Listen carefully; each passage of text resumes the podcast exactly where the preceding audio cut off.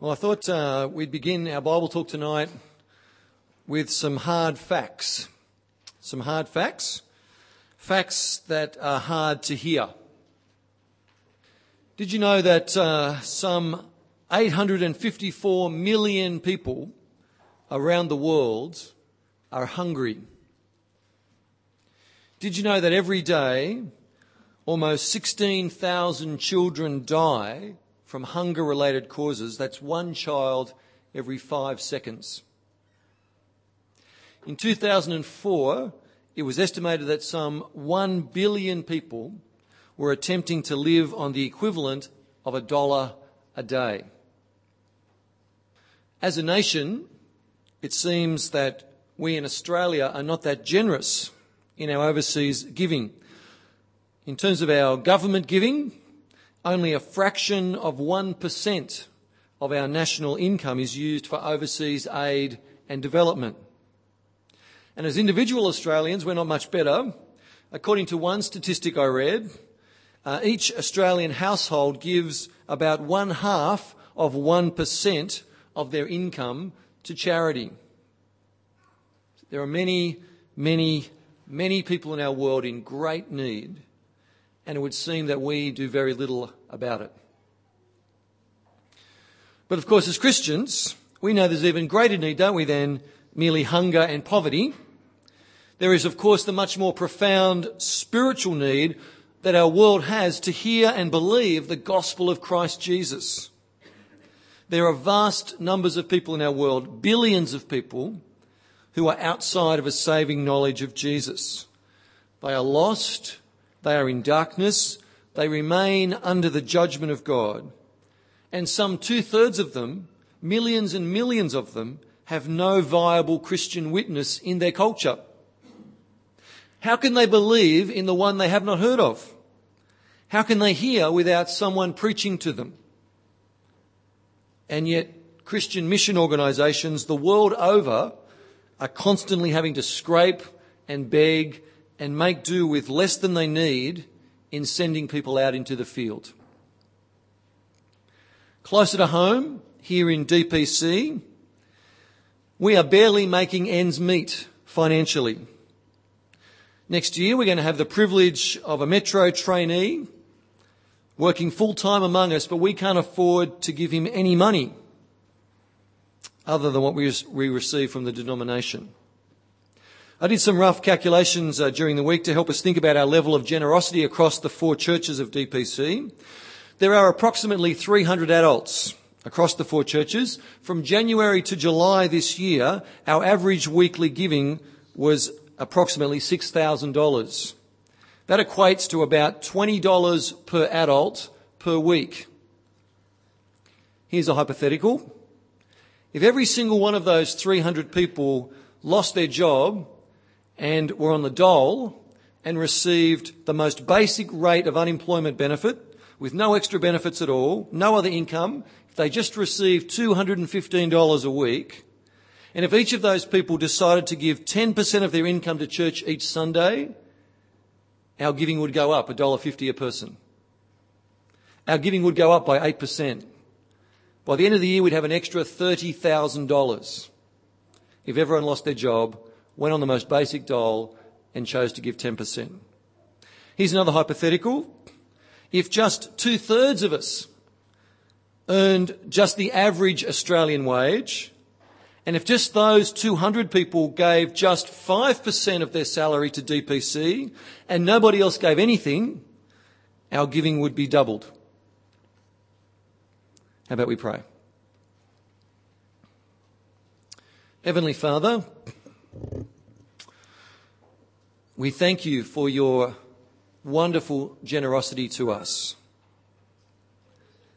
And Father, with those figures and those numbers and those statistics bouncing around inside of our head, Father, we pray for your help as we think about what to do with the money that you have granted us. Father, as we've prayed each week during this money series, we want to be people who honour you in the way we think and the way we act with the wealth, the money, the property that you've given us. Please change us to make us your people, Father. It's in Jesus' name we pray. Amen. Well, if you're following your outline, we're up to point one. It's on the inside of the bulletin. So far in this series on uh, money, we've been, we've considered the topics of blessing, idolatry, and contentment. And look, if we were to finish our series with just those three topics, it would be seriously incomplete. For there is one more vitally important element in the Bible's teaching about money and wealth. They're all really intertwined and interconnected, but the blessing of God and the danger of idolatry and the gain of contentment in Christ, all of those three should combine together to produce one thing in the life of every single Christian person. Generosity. And that's our topic tonight. Generosity. And so we turn once more to 1 Timothy chapter 6, the verses the kids read for us. Our base camp across these uh, four weeks. Have a look at verse 17 again with me. Command those who are rich in this present world not to be arrogant, nor to put their hope in wealth which is so uncertain, but to put their hope in God, who richly provides us with everything for our enjoyment. Command them to do good, to be rich in good deeds, and to be generous and willing to share. In those verses, the apostle Paul commands rich Christians to be generous. And let me remind you once more that by, on any objective scale or standard, if you are here tonight and you are Christian, then you are rich. And so tonight, you are commanded to be generous with your wealth. Of course, you see, the danger of your wealth is that it will make you arrogant and proud. You earned it. It's yours you enjoy the power that it gives you. But the apostle says in verse 17, no, no, no, that's not to be your response. The other related danger of uh, your wealth is that it will make you feel self-sufficient. Your money can easily become the center of your hope and your confidence. It's what you rely on. But that's idolatry and that's stupid because, of course, wealth is uncertain and wealth cannot satisfy your deepest most important needs.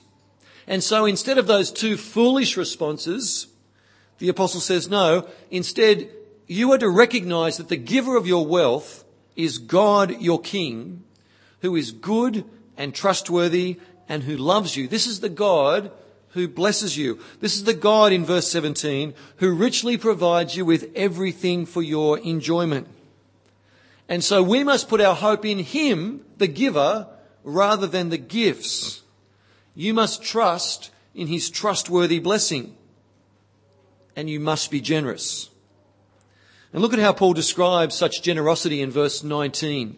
Verse 19, he says, In this way, they will lay up treasure for themselves as a firm foundation for the coming age, so that they may take hold of the life that is truly life.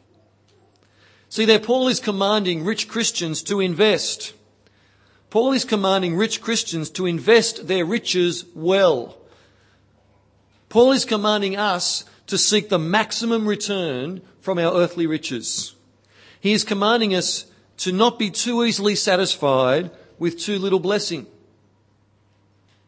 Because it's true, isn't it? So often we are satisfied just to put our money in a bank or in shares or in property where all, all it gains is more money or more shares or more property. But like we thought about last time, we brought nothing of that into the world and we'll take nothing out of it. And treasures on earth can be destroyed by moth and rust and deflation and theft. But to invest in the age to come, to lay up treasure in heaven, that is blue ribbon stock. That is treasure beyond price.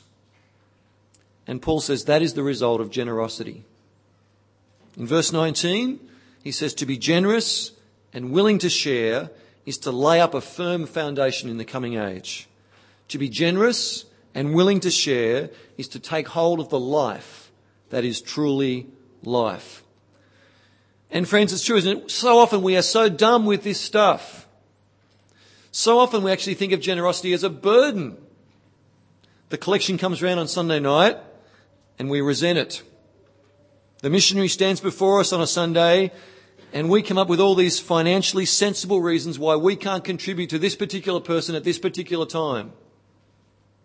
Maybe already during this talk in the last five minutes, the walls have gone up in your mind and your heart, and you've already been rehearsing the reasons why you can't give more when he finally gets around to asking you to.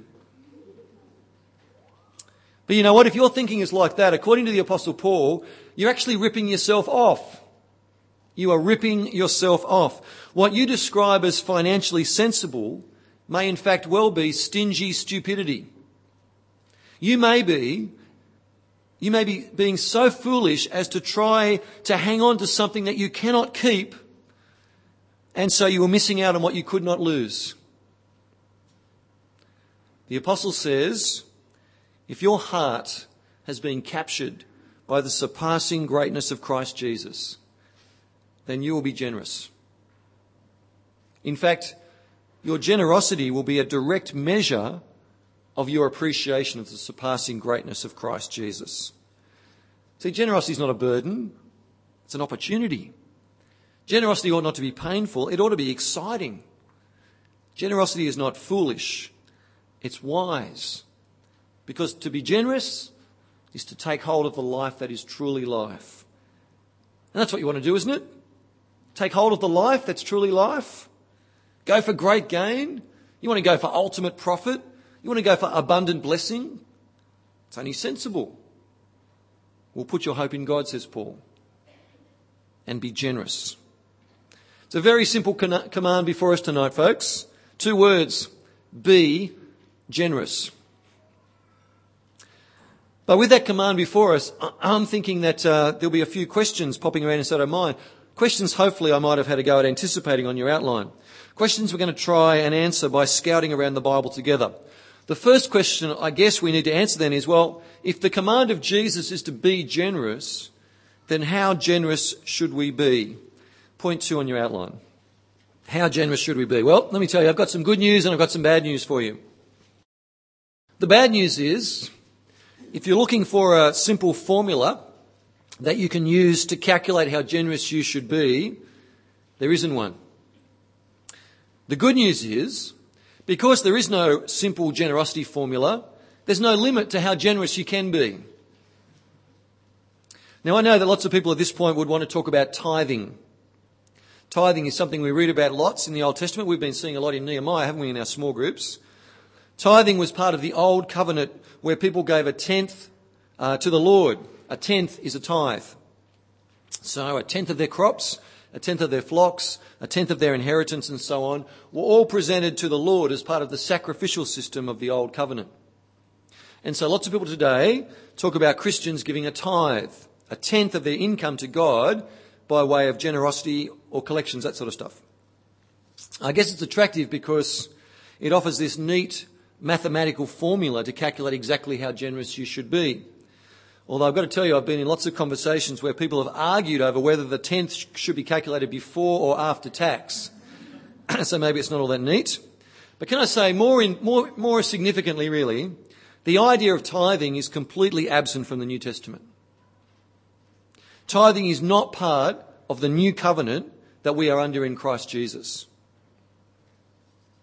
In the first century, when the New Testament was being written, there was a collection being carried out among the, uh, lots of the Christian churches. It was a collection to help the poor Christians in Jerusalem.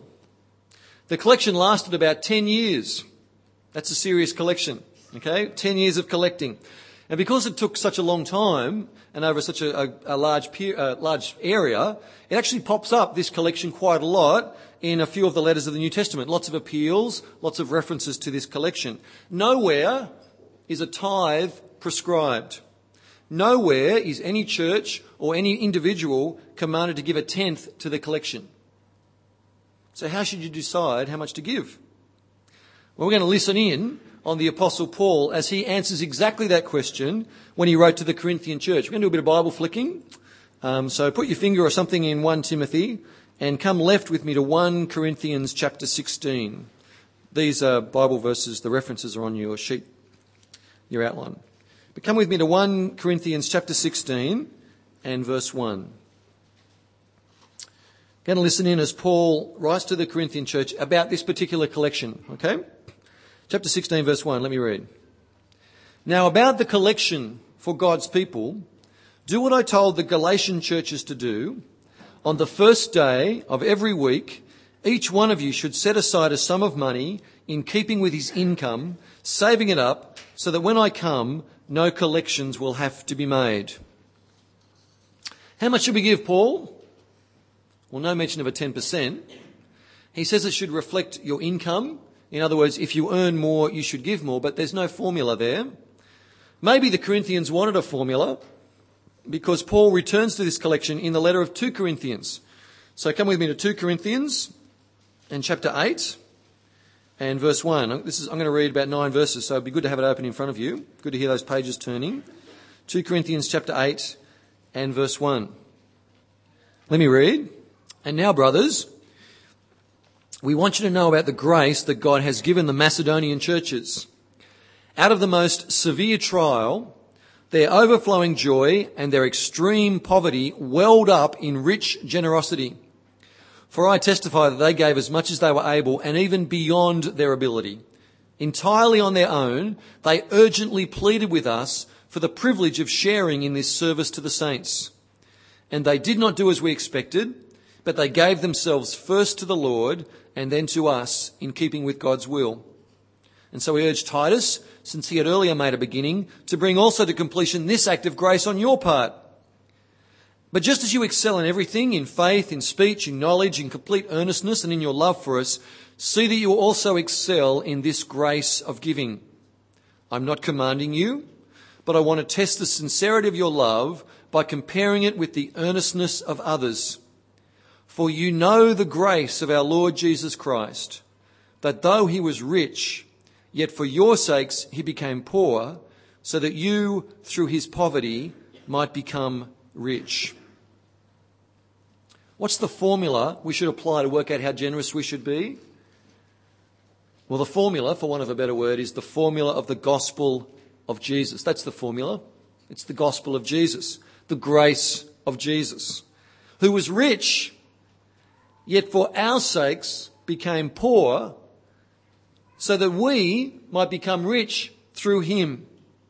It's the generosity of Jesus which should drive our generosity. It's the blessing that we have received from Jesus that should drive our desire to share. In fact, how much we appreciate the generosity of Jesus is seen in how generous we are with our money. See, we can talk about how much we value the death of Jesus for us on our behalf. We can sing songs expressing our gratitude to Jesus for dying on our behalf.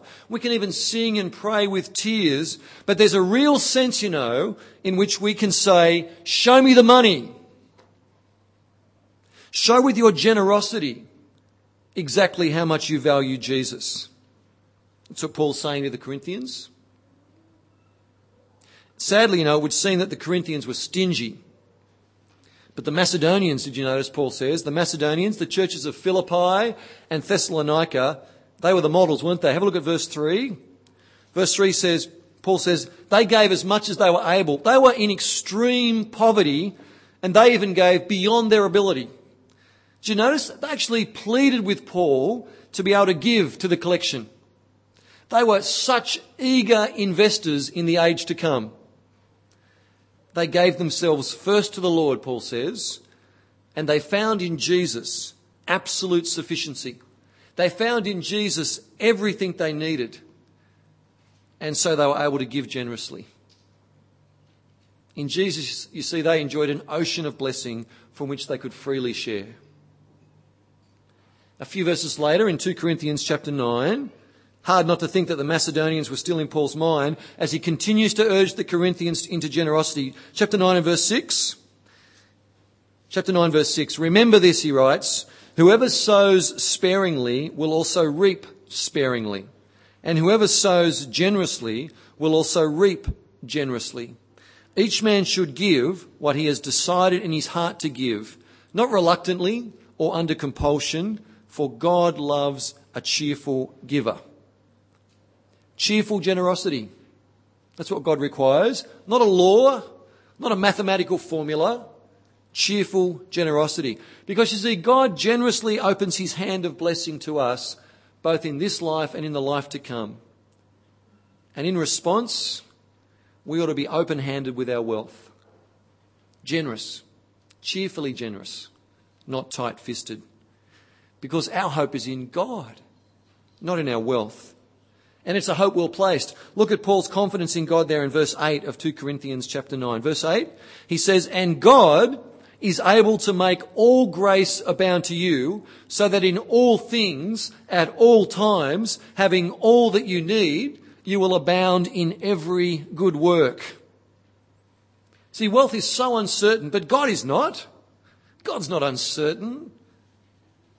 Remember the promise from last time? Never will God leave you.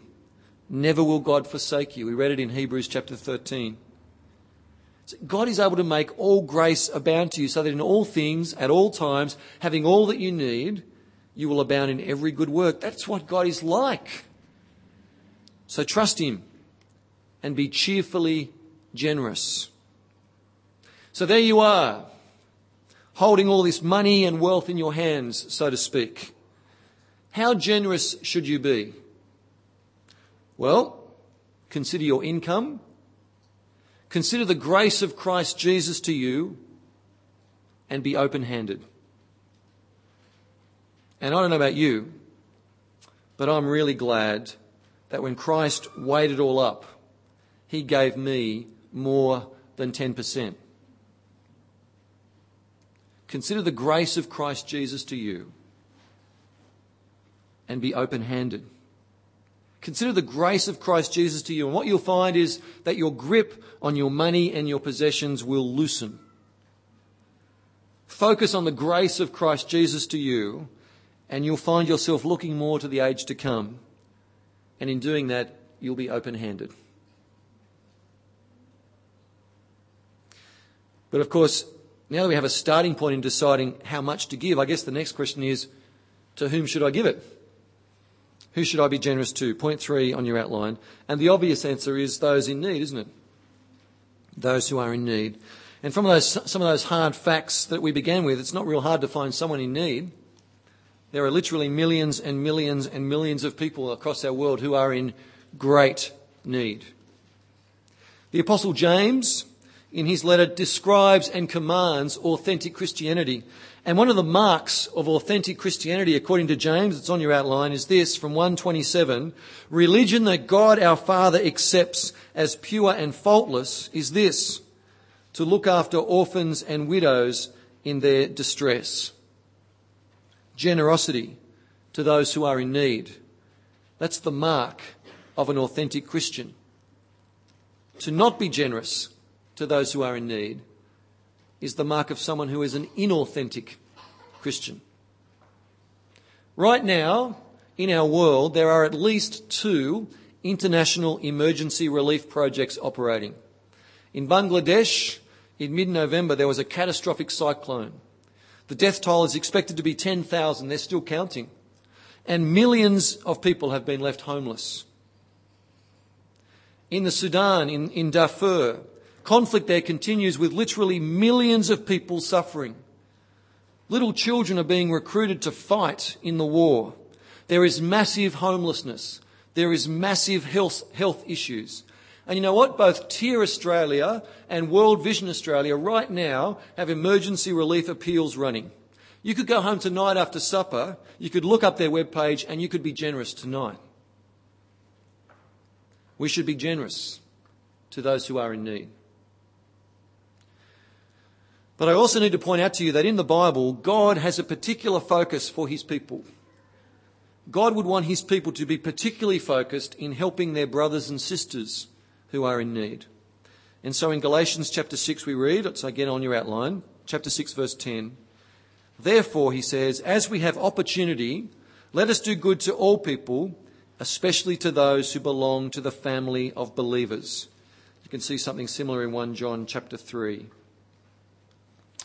You see how it works as believers in the Lord Jesus. Our particular focus, not our exclusive focus, just a particular focus, should be for other believers. And so as you're thinking about who you should be generous to, who you can be generous to, have a particular eye for brothers and sisters who are in need. And that leads us on to another category of people that the New Testament urges us to be generous to, and they are those who labour in the Lord. So if you've got your finger still in 1 Timothy, come with me back to 1 Timothy, this time chapter 5. 1 Timothy chapter 5 and verse 17. 1 Timothy 5 and verse 17. Let me read. The elders who direct the affairs of the church well are worthy of double honour, especially those whose work is preaching and teaching. For the scripture says, do not muzzle the ox while it is treading out the grain, and the worker deserves his wages. Again, you can read some similar things in Galatians 6 and 1 Corinthians 9. But within the New Testament, the pastor is obligated to teach and pastor thoroughly, and the congregation is obligated to support him financially. The same is true, of course, of missionaries that a church sends or sponsors or partners.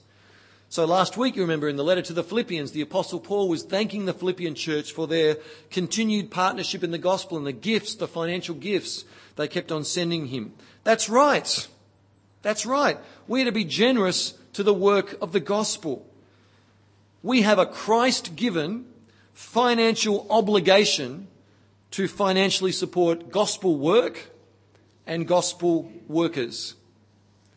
And friends, let me make a disclaimer at this point, okay? As a pastor of DPC, a pastor of Evening Church, I am not here asking for more money for me. Thankfully, and I'm very thankful, my rate of pay is set by the denomination. Our giving could triple this week and I would still get exactly the same and I'm glad of it. But look, as we think through to whom we are to be generous, Jesus calls upon us to support the work of gospel ministry and gospel ministers. And I'm unapologetic in saying, look, that means that you should prioritize your financial support of missionaries and mission organizations and DPC, your home church.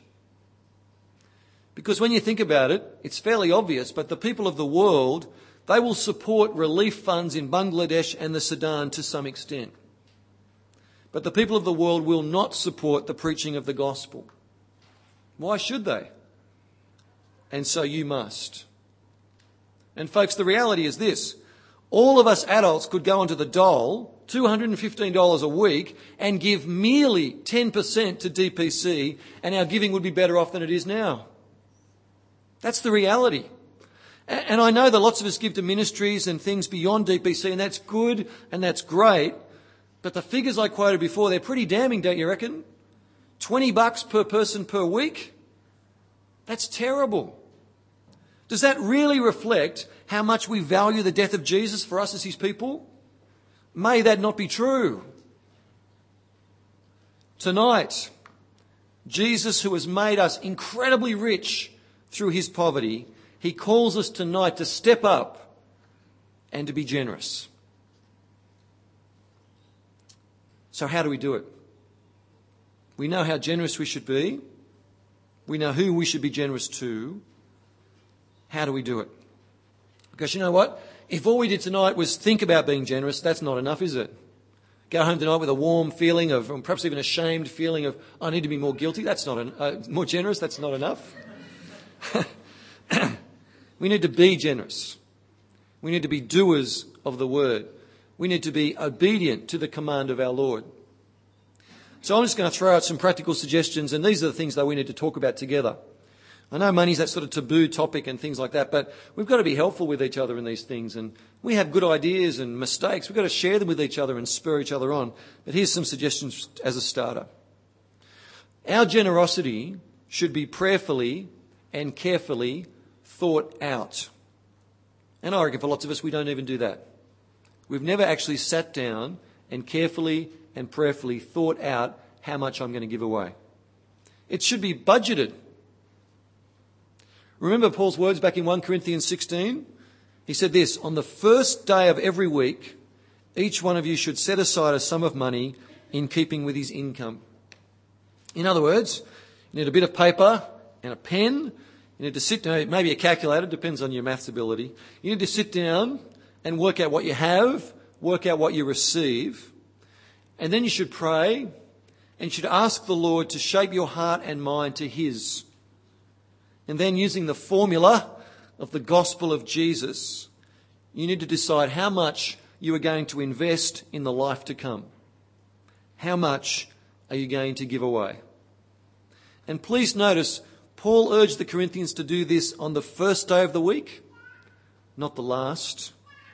In other words, before the other demands press in, generosity's got to come first.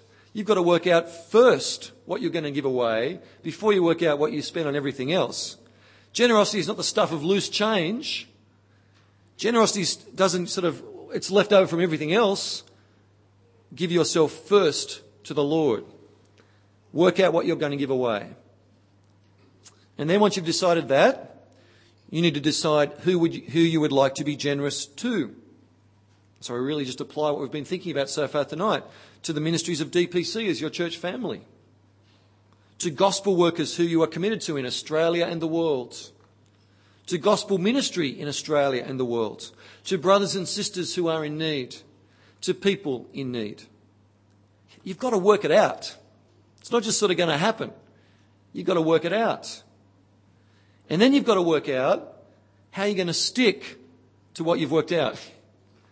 You've got to stick, work out how you're going to stick to your prayed out plan. And for me, I guess because I'm a bloke, but for me, direct debiting is a really good strategy for me.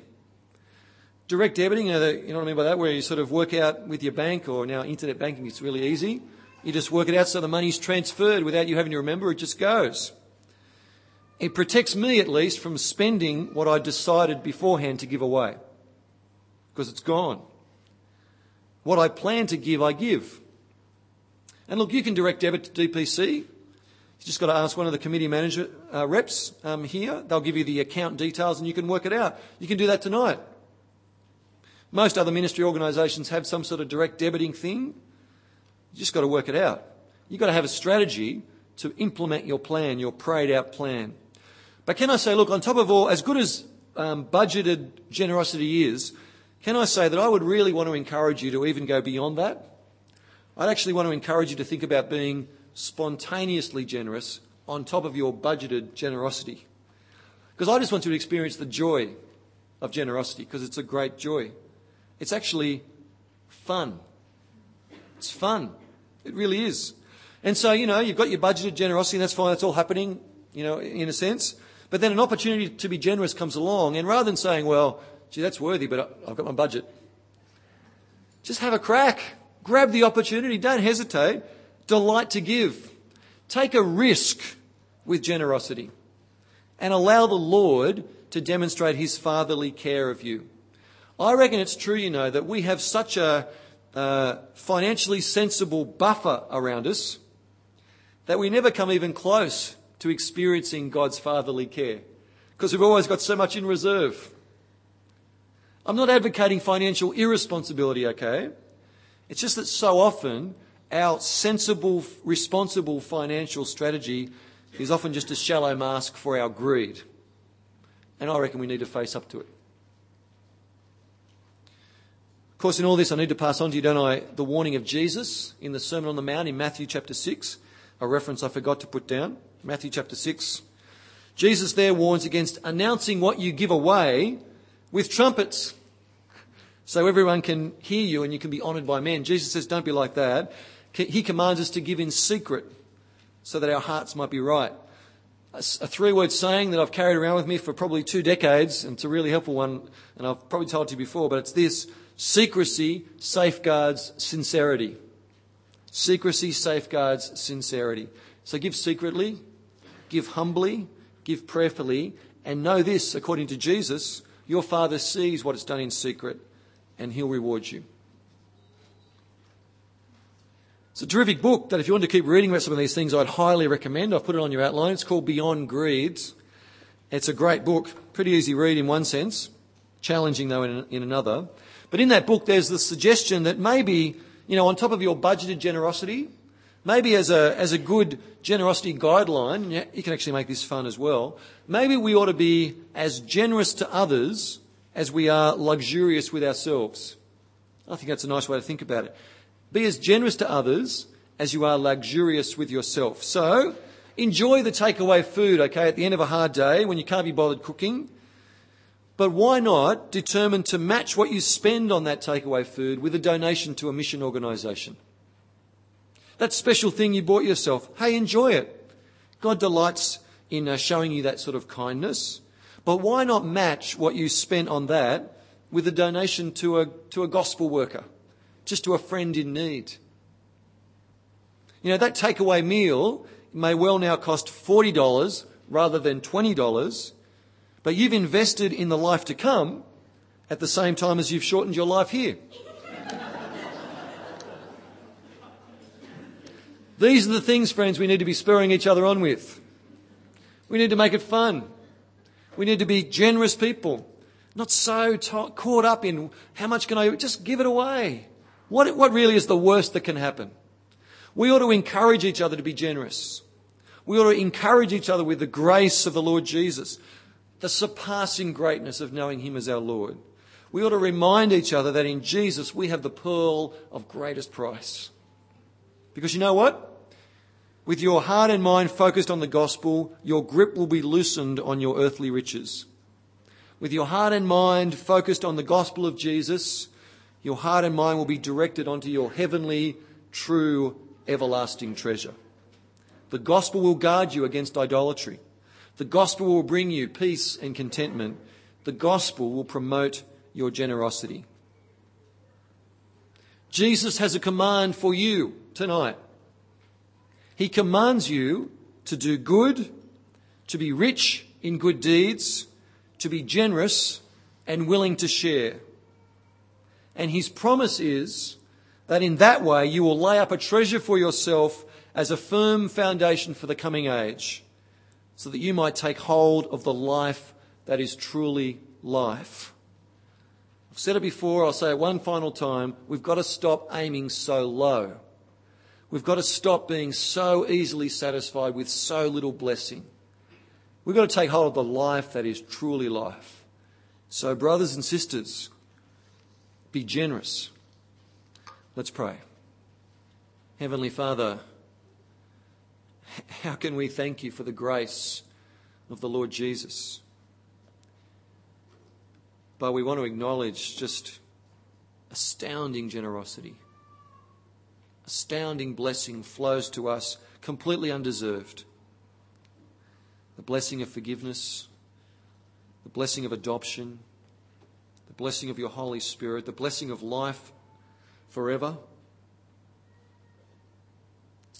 Father, we thank you that you delight in sharing good things with us, both in this age and in the age to come. And Father, we are sorry for being so stingy. We are sorry for being so fearful. We are sorry for being so selfish. And Father, we need you to convict us and convince us of the surpassing greatness of Jesus. We need you, we need you, Father, to help turn our hearts and minds to Him so that our grip on things that will perish anyway will loosen.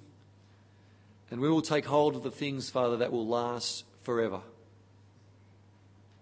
We want to be wise investors. We want to go for great gain.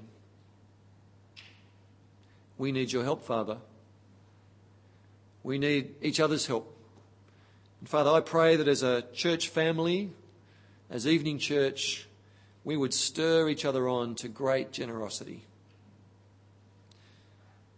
Help us, Father, to be good at encouraging each other with the gospel of Jesus. Forgive us, Father, for our tardiness. Make us the generous people that you'd have us to be. It's in Jesus' great name, surpassingly great name, we pray. Amen.